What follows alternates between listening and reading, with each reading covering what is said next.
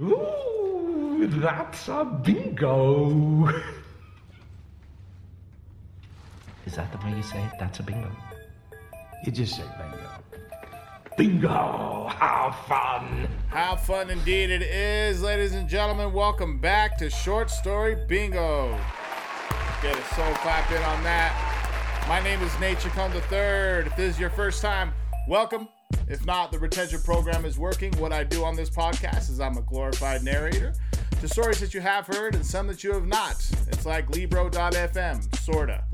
Uh, thank you guys for your support and listening. Uh, please visit the YouTube and subscribe there. We started uh, last week was the first episode of the R series um, portion of the podcast with uh, Brandon Harris. He's the CEO of Jazzercise. Got that right here. Thank you so much to him and his staff for making that happen. We certainly appreciate it.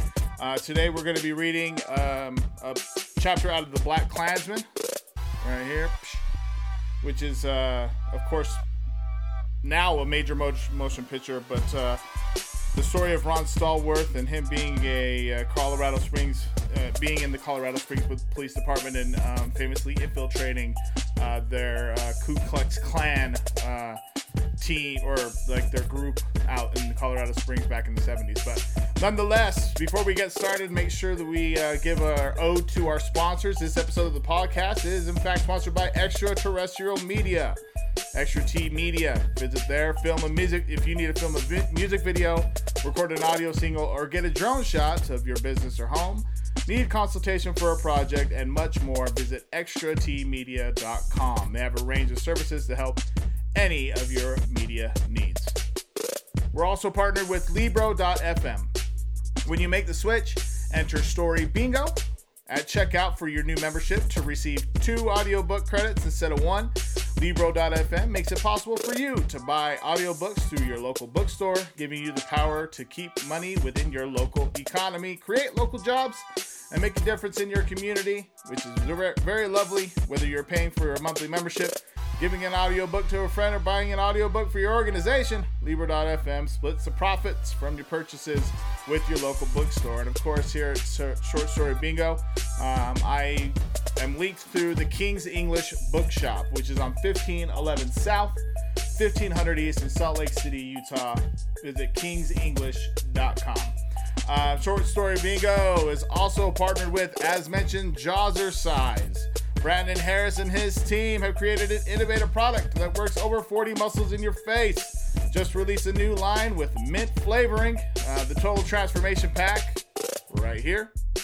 Um, will ensure you see the results that you're looking for. Visit jazzercise.com and at checkout, enter Story Bingo for 60% off your order. That's right, I said 60% off your entire order. Make sure also, please, like, follow, subscribe, share all that shit on Twitter and Instagram at Short Story Bingo um, and at Gabino underscore Grimes. Uh, I'm your fucking host, so that's what it is. uh, so with that in tow, um, again, very excited for what we got going on, man, and uh, how things have been panning out. Uh, certainly appreciate all the support that we've had and uh, we're just gonna keep this rolling, man. So having a good time doing it, um, and you know, no intention of stopping with where it's at now. We're doing two stories a month, and then two two R stories a month, with which makes it so much more um, easy to you know manage uh, from my perspective to make sure that you guys are getting the content that uh, you know I want to make sure gets out there. um, either how, again, my name is Nate Chacon III. Uh, check out um, my new album, Darby Hent, GabinoGrimes.com for all the new merch. You can see right here. This is the Ragtown hat. And yeah, man, let's get into it. Short Story Bingo, episode 63 Black Klansman, a memoir from Ron Stallworth. We're going to get into it. Peace. Short story bingo. Short story bingo. Short story bingo. Short story bingo. Sometimes they're funny and sometimes they're sad. Most of the time they're funny because I hate to be sad. Short story bingo. Short story bingo. Short story bingo. Short story bingo. But don't take my word for it. Spear fingers. Yes. All right, all right, all right. Let's get this going. Woo-wee. Perfect. All right. I'm going to give a an idea of what this book is for those that haven't read it or seen the movie. Um, again, Black Klansman, um, which was uh, done by uh, it's a Spike Lee joint, you know. So let's read a little bit about what uh, you know we're gonna read. the The chapter is uh, chapter four. It's called My New Friend David, but um, yeah, to get an idea of what we're actually going to be reading about is right here. So when Ron Stallworth, the first black detective in the history of the Colorado Springs Police Department comes across a classified ad in the local paper recruiting for the Ku Klux Klan, he responds with interest, using his real name while posing as a white man, which he says within the book was like rule number one that he fucking broke. uh, that decision launches what is surely one of the most audacious and incredible undercover investigations in history. Detective Stallworth sabotages cross burnings, exposes white supremacists in the military, and even fools David Duke himself, which we're going to talk about. Black Klansman is an amazing real life account that reads like a crime thriller, thriller, one that offers a searing portrait of a divided America and the heroic citizens who dared to fight back. Black Klansman, Chapter 4 My New Friend David, memoir by Ron Stallworth. All right.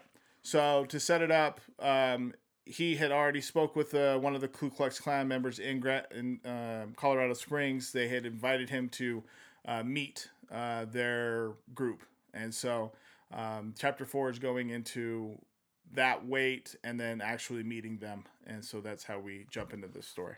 And again, he used his real name, so he had to have someone else uh, go there um, that looked like or that was you know that was white in order to make it happen which you know take that for what it's worth. All right. Our wait wasn't long. 10 minutes after our arriving at the quick inn a truck pulled up and the weird looking hippie with a fu manchu mustache we'd been waiting for got out. He walked over to chuck's car and tapped on the window. You ron he asked yes said chuck I'm Butch. Of course, your name's Butch. Here to take you to Ken, who's at another location. Come on, get in my car and I'll take you to him. As with any undercover meeting, it's imperative that the UC, which is undercover operative, do everything he can to maintain control of events to the best of his ability. This is essential not only for his own personal safety and the overall success of the operation, but also for the benefit of the surveillance officers whose primary responsibility is to provide backup for him in the event the situation breaks down and threatens his personal well being. With this in mind, recognizing that he was wired for sound and also had a handheld police radio in his unmarked undercover car, Chuck put up the best fight he could. How about I follow you in my car? Chuck asked. No, that's not how this is going to work. You're going to leave your car here and I'll take you to Ken. Well, where are you taking me? You'll see. Which fucking you'll see, you know, is like those famous words like you'll see. And then boom, someone's dead or something. Chuck finally relented and got into Butch's, Butch's truck. I, I would only I wouldn't even say relented. I'd say he'd be like, okay, fucking then that's what we're doing. As he entered, Chuck glanced in the direction where Jimmy and I were parked. So, like, looking back, being like, yeah, I guess I gotta go, you know, follow me. Because the wireless body transmitter is a one way device, transmit not received, we could hear Chuck but could not transmit messages to him. He did not even know if the transmitter was working, though he had tested it after fixing it to his body prior to leaving the office for this meeting. It wasn't uncommon for these devices to have unexpected breakdowns. I mean, it's electronics, you know, and it's I think I believe this is the '70s. So like, how far do you know that things are working? So I get that. Sometimes in the middle of an undercover operation, can you imagine that? Just like being in the truck outside and like, ah, oh, we lost him, and that happens in those movies. You know, we lost him, we lost him, and then they pull up a fucking uh, like I think of NCIS, and they pull up that screen that means nothing, and because they're acting that's like against a green screen so they're just like moving their hands and in post they they mess with it but like we lost him! We lost him! As with any such operation, the UC often functioned in a sort of eerie darkness, devoid of knowledge as to whether the transmitter was operating properly and the surveillance was able to clearly hear his conversation, or whether they had any knowledge as to his whereabouts when, as in this instance, he was moving from one location to another with any foreknowledge. As it turned out, our concerns were unwarranted, as Butch drove about a mile and a half to a popular hangout for the local adult crowd, especially the area's military personnel. The Corner Pocket Lounge. Uh, new name for a dive bar. A real dive bar with a neon sign, frayed pool tables, and cheap beer. I later learned that the lounge was the unofficial recruitment point for Ken and his Ku Klux Klan cohorts. Jimmy and, I, Jimmy and I parked just outside the bar and radioed to surrounding officers our location. Fortunately, on this occasion, the body transmission uh, transmitter was working flawlessly. Chuck was greeted by Ken, a short, about five foot nine, easy. I'm fucking five ten. That's you know, stocky, approximately 220 pounds. Again, I feel like that's a personal attack. I'm about the same. Man, about 28 years of age, with brown haircut, military length, and a slight mustache. With him was a younger man, approximately 20, who Butch introduced as his younger brother, Baron. Believing he was talking to me, Ken told Chuck, I've been impressed talking to you over the telephone. I feel you have some fine ideas that could possibly help the cause. He then showed Chuck a packet of papers, which he said had all of the necessary information Chuck would need if he decided to join the cause. That's what they named it was the cause because they couldn't like just openly say, you know. He proceeded into an explanation as to his motivation for joining the Ku, Ku Klux Klan. Anybody ever fuck that up? Ku Klux Klan. I've done that. I've done that more often than not. Like be like, oh, it's the Ku Klux Klan. It's the Ku Klux Klan. The clan, according to Ken, became his salvation. Ugh, have find new salvations if that's the type. After he had once been shot by some N words. this is gonna get great. And his wife had been raped by several of them. Damn, dog. His prejudices towards N words, he said, had really been uh, had really begun after he joined the U.S. Army. Have you been reading the publicity the Klan has been receiving in all the papers? Ken asked Chuck. Chuck replied, Yes. Though he admitted he probably had missed some of the articles on occasion. Go on, I don't fucking, you know, tell me a little bit more about it. Ken went on to explain that he and other Klansmen have been placing these articles calling journalists. The Klan was making its presence known. It was amateurish, desperate even, but they did get some modest coverage. By being in the press, they were hoping to gain attention and sympathy in the public's eye, attract new members, and legitima- uh, legitimize their cause. Even though Ken's clan here was small, it was sensational. The press would cover them no matter what. Ken explained that the media, in his opinion, had made the cause look bad and in the process, him as well. But he wouldn't elaborate on exactly how the media made him look bad. It's always someone else's fault, right? I mean, it's not that you're in the Ku Klux Klan or anything. That's not the reason why that the media is slandering you.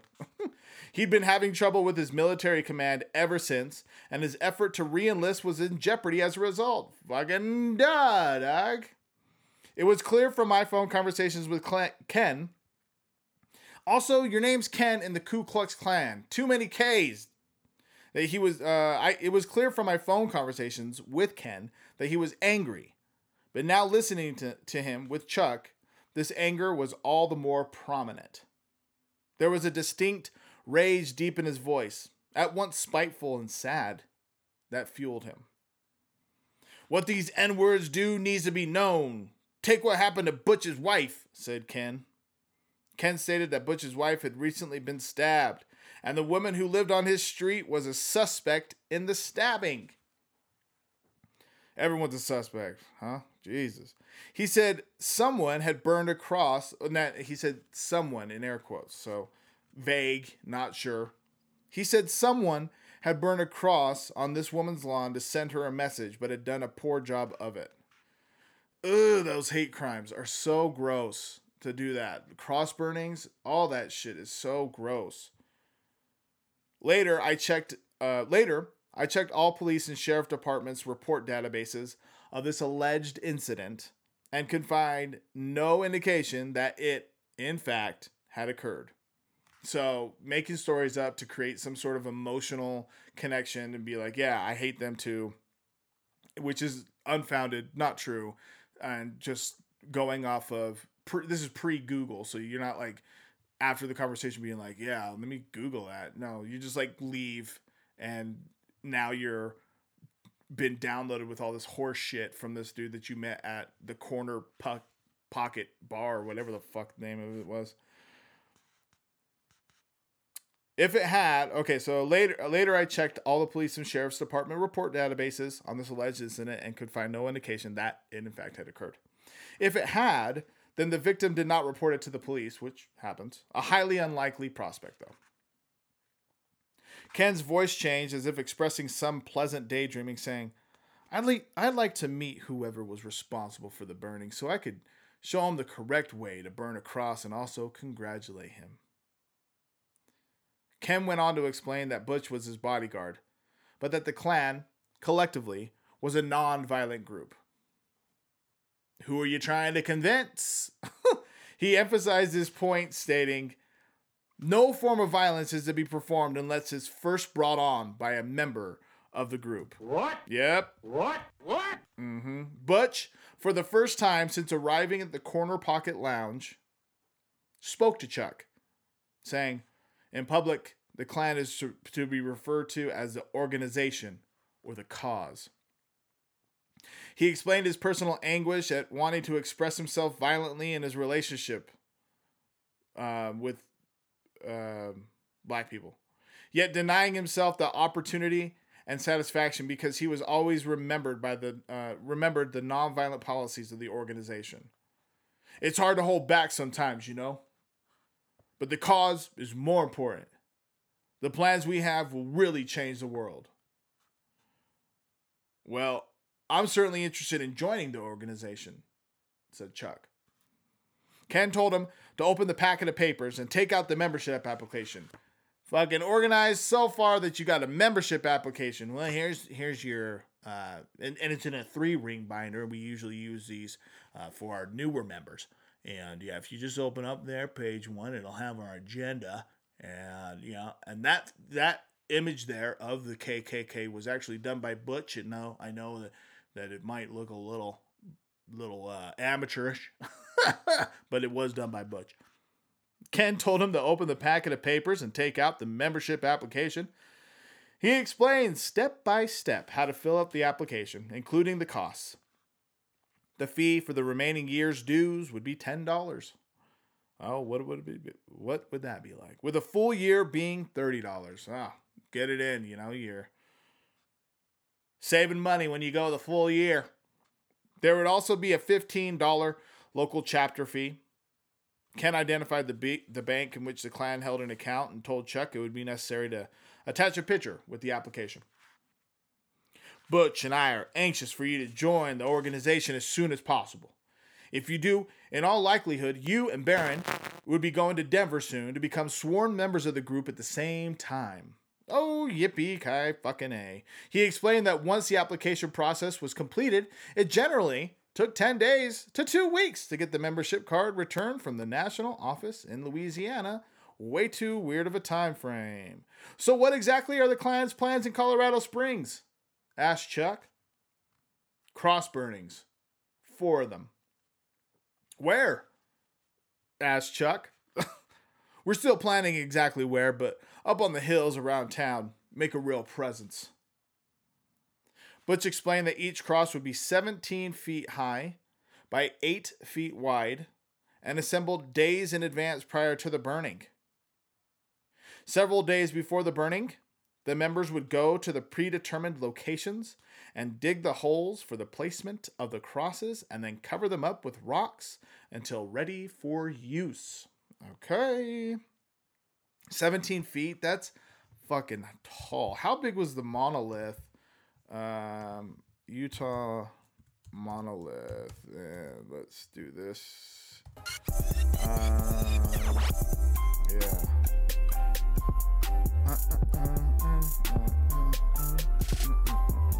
Three meters tall, so meters to feet, meters to feet. Okay, so it's like nine feet. Okay. Wow, the monolith was 10 feet, 9.8 feet. All right, okay. Still, and that thing was tall, 17 feet high. That's a real statement that you're trying to make. On the night of the burning, the members would go to each selected area, remove the rocks, and place the crosses in their respective holes. After dousing the crosses with a flammable solution, a fuse consisting of a lit cigarette, placed on a pack of matches, was timed to ignite within three minutes, allowing for their getaway. All right. I saw that cigarette fuse in a James Bond movie, Ken said proudly. Uh, getting your arson techniques from a movie, dog. Smart, said Chuck. I smiled at Jimmy when I heard this. He's uh, Ron said because they were in the other thing. Couple of 007s we had on our hands. If you get your member, okay, this is Butch. If you get your membership approved in enough time, you can join us. Even said Butch. Ken then continued the narrative regarding the planned activities by telling Chuck they were going to put together a poor white folks Christmas next month. Okay. The members were going to put gift bags of food and other items together for poor white people. All right. N words, said Ken. Look at Christmas as a time to rip off white people. And the Jews look at it as a time to make money off the white population.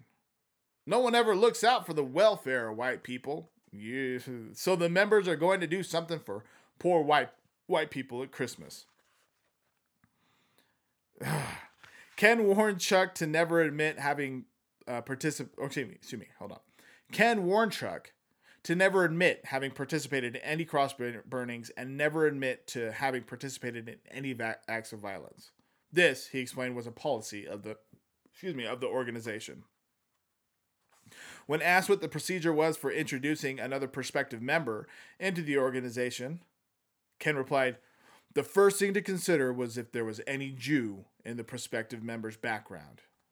Good God! If not, if not, then a personal interview, much like this, you know, here at the corner pocket or whatever the fuck this name is, would be arranged." I smiled at Jimmy next to me in the surveillance car as we listened. Chuck was thinking two steps ahead, already wondering how we could get another man in there with him. As you know, in January, David Duke is coming for a rally, said Ken. In honor of his visit, the Colorado Springs chapter of the organization was planning a membership march along one of the main downtown streets. The march would be coordinated by the state leader, a Lakewood, Colorado firefighter, eh? Fred Wilkins. The organizers, the organization's objective for Duke's visit was to have a hundred robed members. Cool, go out there in your fucking costumes. Klansmen in white hooded robes, ready to participate in the march in a show of support. In honor and respect of the Grand Wizard. New name! It sounds like Dungeons and Dragons. And to demonstrate that the clan was a viable presence in Colorado. Yo, we out here, the clan. How the fuck am I funny? Yeah. What the fuck is so funny about me? Probably because you're wearing a, uh, a, a a robe and a hood and all that shit. Minus a cape, you you're two seconds away from fucking cosplaying. Ken indicated, which is fine if you cosplay, fucking cool, all good. Uh, not shitting on that at all. I know a lot of uh, dope ass folks that uh, attend Comic Con. Anyway, back to our regular programming. Ken indicated that they, if they were able to gather the hundred robed members from the Colorado Springs chapter by Christmas, they would possibly be joined by fellow members from Louisiana, because that's super close to Colorado, Kentucky, the metropolitan Denver area, which is the only one that makes sense so far, and several southern Colorado cities, including Pueblo and Cannon City, which is home to the state maximum security prison. It'll really be something, said Ken. After a few more minutes of small talk, Chuck took the packet of papers from Ken with the promises to complete the application process and get it in the mail in the next few days. He and Ken agreed to talk further on the subject and walked to Butch's car in the lot, where they shook hands and parted ways. When they do that, like when they shook hands, you know, like they're like shaking hands or whatever, and you hear all the um, like the camera flashes, like the. I just think of movies, you know, when they're like, "Get him now," and they're just like shaking hands, and I can't do it like you know, but if you can tell, you know, I'm shaking hands with myself. Holy Jesus. I know, I'm trying. What is that? I know. The fuck is that? It was a bad handshake. That's what it was. Butch replied that he did not know. Um, da- da- da. He and Ken agreed to talk further on the subject and walked to Butch's car in the lot where they shook hands and parted ways. As they rode back, Chuck asked Butch about the member or the number of Klan members in Colorado Springs. Butch replied that he did not know and he believed only the state organizer, Fred Wilkins, the firefighter, knew how many uh, were in the Colorado Springs area. He did say that when Chuck got his membership card, it would have on its uh, on it two letters, CO, which stood for cuck ass bitch, which stood for Colorado, followed by a series of numbers. The first two numbers would be the year, and the remaining numbers represented the state membership. Butch further explained that the Colorado Springs clan chapter, as in other cities, was divided into dens, okay, consisting of approximately five members. These were uh, people who, according to Butch, really trusted each other and socialized together after meetings. He expressed his hope that Chuck, once accepted as a member, could belong to their den. Chuck was returned to his car at the Quick Inn parking lot, and Butch promised to telephone him in a few days to make sure he had followed up with the membership application. We had two surveillance cars follow Butch back to the Corner Pocket Lounge, where he picked up Barron and Ken. They followed Butch's truck to a nearby house, the occupants of which were later determined to be a Fort Carson Army couple from Watsonville, California. Chuck, Jimmy, and I returned to the station where we debriefed. This was solely my inv- investigation, says Ron. I did not report to Arthur, who was the lieutenant in charge of the narcotics unit. To Arthur's credit, I did not feel his animosity toward me had anything to do with my race, but instead had everything to do with my boldness. He had, after all, given me my start working undercover, but a year earlier we were working a case that involved the sheriff's department. The sheriff's department dep- uh, presented one plan of action for the case, and Arthur presented his own. I sided with the sheriff's department because I believed it was a better plan. To Arthur, this was a betrayal, and our relationship had soured since then. The conflict arose because Arthur demanded loyalty at all costs, and I had expressed my independent mind.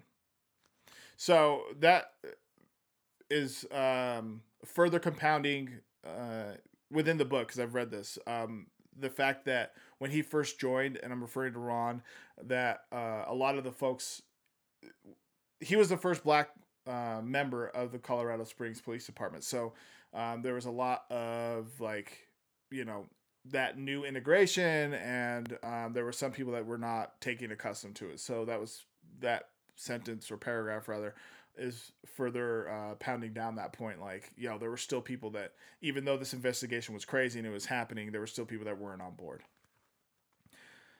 Inside the packet of materials Ken had given Chuck were a couple of copies of the Klan newspaper. And you got publications. The name of the Cru- Klan Cruise uh, newspaper, can you guess it? It's called The Crusader. What? What? What? Let me understand this, because I, you know, maybe it's me. I'm a little fucked up. Maybe. Yeah, it's called the Crusader and a membership application. Oh man. I completed all the necessary information on the membership application, including filling in my personal data. I also took a photo photo of Chuck, as required, seated in the office for submission with the application. We cracked a few jokes about saying cheese for the clan. The next day, I obtained $10 of department funds from Sergeant Trapp to apply toward the membership fee and mailed the application to Metairie, Louisiana, national headquarters of David Duke's Knights of the Ku Klux, Ku Klux Klan. Just did it right there again. I said clue. It's important for me to explain just who David Duke was and is. A man whose name to this day is synonymous with hate and a lightning rod in the current political and media landscape.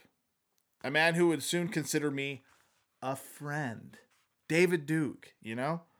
Though he held the title of Grand Wizard, David Duke could equally lay claim to being called a public relations wizard. Whoa! He sold his product of a new clan during appearances on the early morning and late night talk shows in Time and Newsweek magazine articles. Who the fuck is giving him this type of platform, even? Time and Newsweek? In Time and Newsweek magazine articles regarding the transformation of the Klan, and in a host of other media publications, including soft porn magazines such as Playboy and Oui. Dude, Oui? No, that Oui magazine, that's what we're gonna look up right now, dang.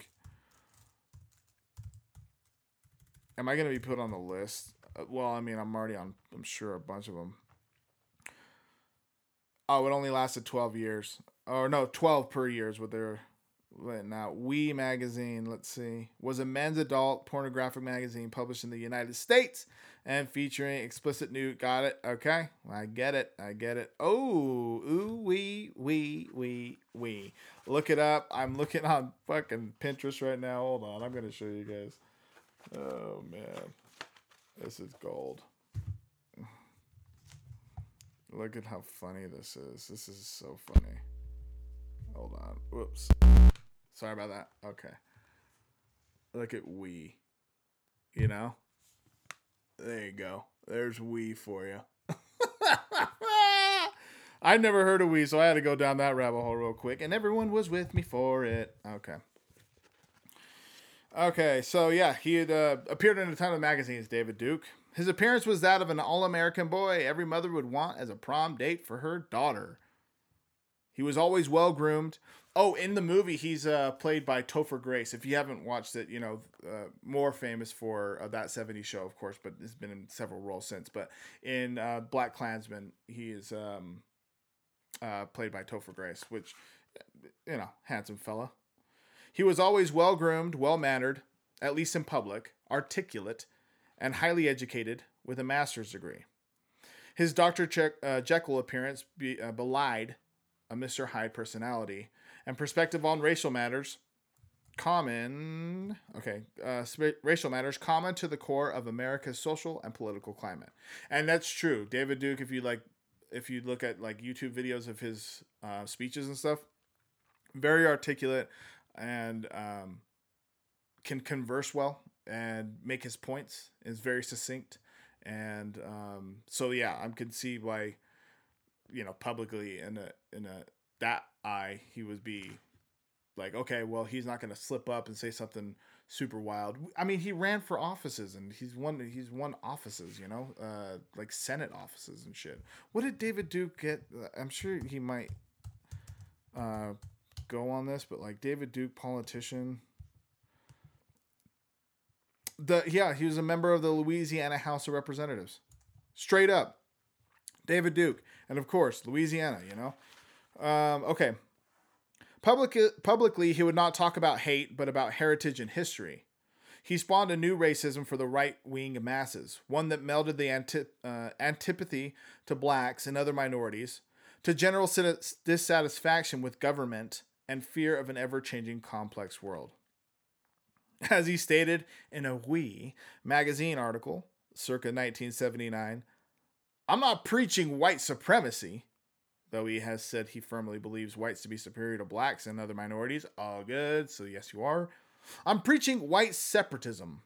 I'd like to see all blacks go back to Africa where they belong, but I'd even be willing to give them part of this country, a couple of states, maybe, as long as they have a separate society. Oh my God, David Duke. Duke upgraded his approach to propaganda. You know, What? Duke upgraded his approach to propaganda by professionalizing it. He avoided wearing his Klan robe in public media appearances. Bad PR move, don't wear that. Preferring a suit and tie instead. Good PR move, do do that. He personally avoided using derogatory epithets um, to refer to blacks in public, in particular the word, and you guessed it, what that word is, and encouraged his followers to do the same when representing the Klan and presenting their case to an audience. In essence, he mainstreamed the Klan, if you can even do it. he making it seem an acceptable and viable alternative for those looking for a means to express their displeasure with the status quo of their lives and government representatives.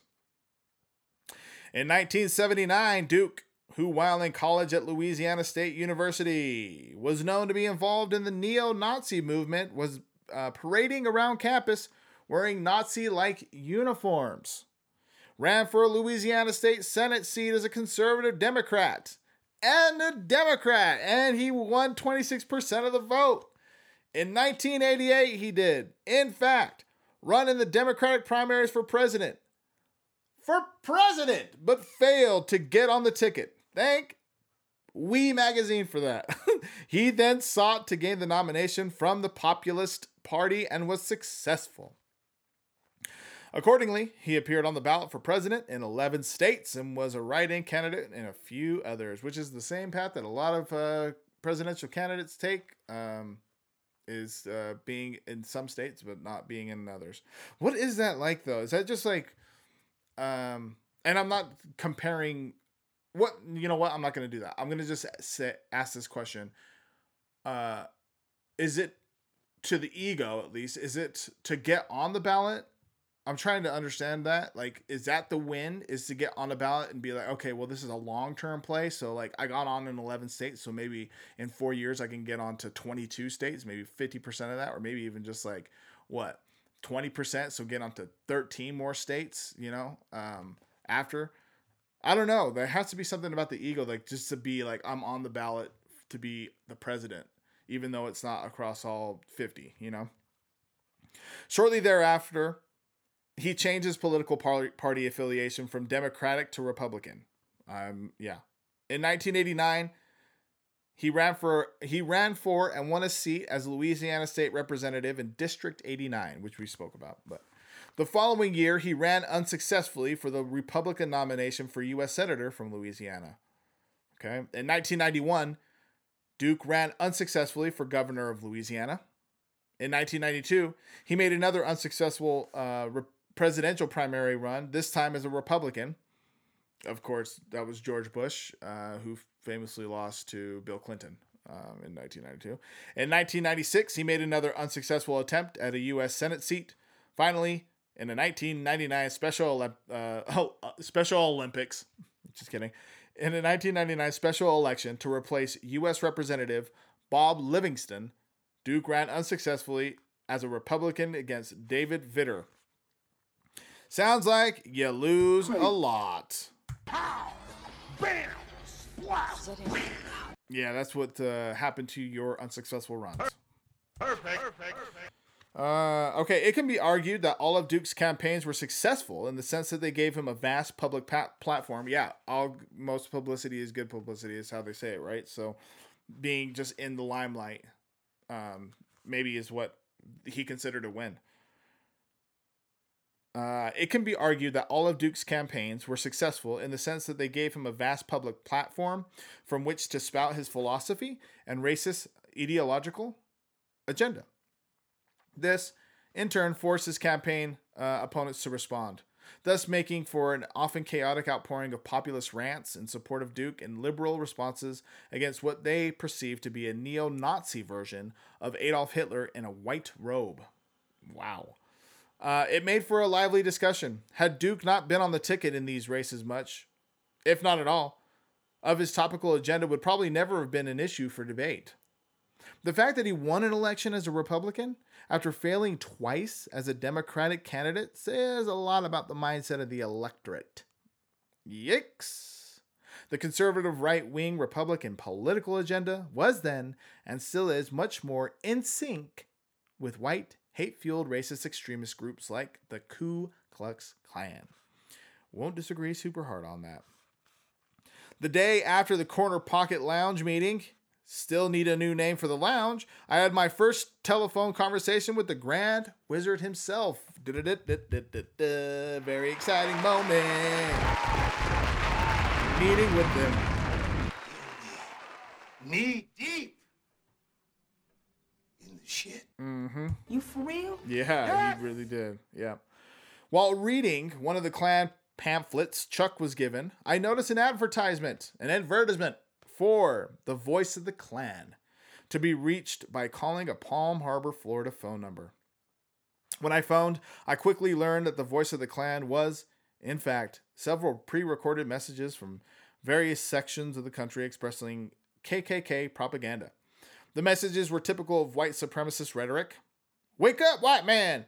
The black man wants your woman and job. The Jew wants your money. The Zionist occupied government wants to take away your citizenship rights guaranteed under the U.S. Constitution and make you slaves to all mud people and their Jewish masters. Your only means of salvation is to join the Knights of the Ku Klux Klan, the only group of patriots dedicated to preserving your heritage and rightful place in a white American society. Zog, who who is like ingesting that and like actually being like, yeah, fucking a lot of people, that's who. I'm like talking to myself now at this point. Like a lot of people are taking that rhetoric in and being like, yeah. I mean, you know, January 20th happened. Or January 6th. Was it the 6th? Yeah, the ins- the insurrection. Oh, God. And that's so weird on so many levels because everyone that, uh, not everyone, but a, a, a fair majority of those that were hemmed up or, you know, like, oh, Donald Trump turned his back on us and um, he should be tried because he let, he gave us the green light, as it were, to go and do those acts. Um, as if they had no, you know, mental capability to make any sort of reasoning out of the matter. Ugh. Zog, which is the Zionist occupied government, just so that we are clear on that. Zog was the typical white supremacist reference to the United States and their belief that it was dominated by and under the control of Jews influenced by the politics of Israel. Mud people was a reference to any and I'm sure we could have drew this reference, Ron. Thank you though for making sure to put it in here. Mud people was a reference to any dark-skinned, non-white person they considered under the dominion of Jews. As the expected recorded voice droned on, preaching hate, a voice broke in and said, Hello. So, like, midway, like, saying, like, your only means of salvation is to join the Knights of the Ku Klux. Hello? I said. Hello? I asked. Who is this? This is David Duke, the actual voice of the Klan. He chuckled at this. I have to say, I was quite surprised. I'm uh, Ron Stallworth. I'm one of the new chapter members in Colorado Springs. Pleased to meet you. We exchanged pleasantries, and I let him know how much I admired his leadership and fearlessness. He responded well to being sucked up to, as most do. Mr. Duke, is it true you're planning a trip in January? Yes, I am. Sometime in January, but we're still working on the exact details. I hope you will be there. I praised him for all the attention and coverage the Klan had received under his leadership, and he began to brag about everything he had accomplished. I knew that the key to dealing with someone like Duke, even someone like Ken, who it was clear was far from an intelligent leader, was to praise him, suck up, offer unconditional loyalty. We spoke for about 15 minutes, and then he said he had a KKK rally to attend in Palm Harbor that he needed to prepare for. He ended our exchange by stating he hoped to meet me when I was in town. When I got off the phone, I smiled to myself. This was going better than I could have ever planned. Trap and Chuck couldn't believe I was having a conversation with David Duke. One crazy motherfucker, said Chuck. They couldn't believe that I was doing what I was doing and that these idiots were falling for it. They were walking around the department telling everyone, Can you believe what this crazy son of a bitch is doing? Talking to David Duke? I felt that the investigation was certainly making a lot of progress. It felt good. Anything that had to do with the Klan, from a newspaper article to a prank call to the department, was now sent to my attention. And it wasn't just me who was aware the Klan was trying to grow their presence in Colorado Springs. The public was also seeing these ads, reading these articles, and becoming agitated. The first public counter protest against the emerging KKK presence in Colorado Springs was reported to me the same day as the Voice of the Klan exchange with David Duke. The public outcry over the Klan presence came to my office in the form of an intelligence memo stating that blacks and Latinos were planning to commit arson against any cars belonging to KKK members, and this information was determined to be cl- credible. Over the next week, f- fucking hate fuels hate, man. There's a lot that goes into that, you know? For every action, there's an equal and op- or opposite reaction. It's just gross, man. It's crazy. It's just crazy. Over the next week, word began filtering throughout the public arena that David Duke was going to be in Colorado Springs in January for a media blitz. Krieg. See what I did there? Blitzkrieg. Who gives a shit? In January for a media blitz. Um, over the next week, word began filtering through out the public arena that David Duke was going to be in Colorado Springs in January for a media blitz recruitment effort on behalf of the local KKK chapter. Uniformed Colorado Springs Police Department officers responded to a disturbance at the South Gate Shopping Center, located on the south end of the city limits. They encountered eight demonstrators peacefully marching in front of stores, carrying placards with anti KKK slogans printed in bold black letters, and handing out leaflets. One of the demonstrators I later learned was a professor at Colorado College, um, a prestigious local four year private school. The leaflet, printed in English and Spanish, was published by INCAR, I N C A R, the International Committee Against Racism. And it had a Denver P.O. Box address. Are they still in. Uh, are they still doing their thing? INCAR. Uh, group. There we go. Nope. International. It was founded in 1973 once it had been clear that the worker student alliance section of the students for a democratic society could not sustain itself. Okay. Uh, looks like it's yeah. I mean, there's a Facebook group for it. So okay, so it's still around. Looks like at least okay. All right. Um. Okay, so the the leaflet printed in English and Spanish was pro- published by INCAR, the International Committee Against Racism, and it had a Denver PO box address. I later learned of an INCAR meeting planned for that evening and attended in an undercover capacity. This was the start of my co-undercover investigation of the Klan involving the Progressive Labor Party and its front organization, the International Committee Against Racism. The group had been protesting at the mall was no more than concerned citizens, making it known that they wanted no part of a hate group like the Klan being in their town. Big ups to you guys for doing that. I don't know who you are, but big ups. A group like INCAR, sometimes referred to as just CAR, Committee Against Racism, uh, though, posed more of a threat to groups like the Klan and law enforcement. INCAR and its parent organization, the PLP, just so many acronyms. Progressive Labor Party were extremely radical, organized, and dedicated to their conviction of ultimately smashing the Ku Klux Klan. They were well planned, on message, and better able to mobilize protest demonstrations to serve their needs. They could turn violent. It's important to remember that this was the 1970s, a period of tremendous political and civil unrest in our nation.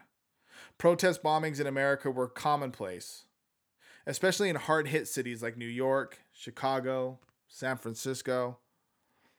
Nearly a dozen radical underground groups, dimly remembered outfits such as the Weather Underground, the New World Liberation Front, and the Symbionese Liberation Army, set off hundreds of bombs during that tumultuous decade. So many. In fact, that many people all but accepted them as a part of daily life. An INCAR representative from Denver, Marianne Gilbert, a Denver University professor, was present at the meeting, along with a Denver representative of the, of the Progressive Labor Party, Doug Vaughn. Vaughn identified himself alternately as a representative of both the PLP, Progressive Labor Party, and INCAR. INCAR was the public front organization of the PLP. INCAR consisted of average citizens who did not necessarily have any strong political leanings. Just people that a committee against racism, you know, just like I don't like racism, so this is what I'm doing. The PLP, on the other hand, consisted of the most devout and aggressive politically engaged individuals, the bulk of whom were aligned with the communist ideolo- uh, ideology. Doug was communist, but promoted INCAR at every opportunity. I could attend this meeting myself, as they were welcoming to blacks, and I used one of my undercover names. One Ron Stallworth in the Klan was enough, without another joining the far leftist movement. The purpose of the meeting was to discuss the start of an INCAR chapter in, in Colorado Springs and to plan protest efforts against the KKK and David Duke's upcoming visit to the city. The collective intensity of the public protest against the KKK presence quickly built to include a slew of other alphabet soup organizations. Thank God for saying that. I just stopped saying like the the uh, acronym or yeah the acronyms. Okay, so here goes the list of alpha, alphabet soup organizations. La Mecca, which is L A M E C H A. Um, they he doesn't even say what it is. Just says Colorado College. BSU, the Black Student Union, which was at Colorado College. La Raza. Um, I didn't hit my art on that right. Hold on. La Raza. Uh, Colorado Springs. CWUC, Colorado Workers United Council, which was in Denver. The PBP, People for the Betterment of People. People for the Betterment of People. Colorado Springs. And ARC, Anti Racist Coalition, Colorado Springs as well. Although it was clear that the leftist factions organizing against the Klan were poorly organized, and for the most part nonviolent, I could feel the waters begin to boil in Colorado Springs, and fear and anger build. The KKK was planning burnings, marches, and recruitment. The counterforces, although far less terrorizing, could still lead to possible violence and unrest. My investigation was more important now than ever before, and little did I know that Ron Stallworth, hopeful applicant to the KKK, would be moving up much more quickly in the organization than anyone on my team had planned. And that is chapter four out of the Black Klansman. Again, just the you know true story of one of America's most shocking undercover investigations, um, and it that I wanted to read that chapter because it's uh, it springboards into what he mentioned as the last words there that it just happens so quick. Um, David Duke ends up coming out. He meets him, uh, meets Chuck because right he's not meeting uh, Ron Stallworth in particular. If you've seen the movie, I'm not presenting any spoilers, but I'm not going to do that. Um, watch the movie Black Klansman. It's amazing. Happy Black History Month. Um, and yeah, thank you guys for listening. Short Story Bingo, Nate Chacon the third, episode 63. One more shout out again. Um, Our Stories, the new uh, series for the podcast, uh, started last week with Brandon Harris. Go back and take a look at that. All the other episodes are there as well on the YouTube channel, also on all digital streaming platforms, wherever you listen to podcasts. Short Story Bingo is there with you. Shout out to my boy George Life, Extra T Media. Um, shout out to the top three countries, which I didn't give a shout out to before, which is the United States, Netherlands, and Canada. Um, and then uh, the top three states um, Florida, Idaho, and Texas. Not much has changed there. Florida is taking the lead by far. So that's where that is. Um, but again, like, follow, subscribe on Twitter and Instagram, uh, extratmedia.com. Visit Libro.fm. Start your audiobook journey. Get two of them instead of one by using code Story Bingo. Of course, Jazzercise, jazzercise.com. Story Bingo, 60% off your order. It's fucking Black Friday every single damn day over there when you use this code. And yeah, we're out of this piece, man. Black Klansman, episode 63. Again, Nate Chacon the third. First time welcome. If not, the retention program is working. Thanks for riding with me. And uh, yeah, talk to you guys soon. Dun dun dun. Spare fingers. Yes.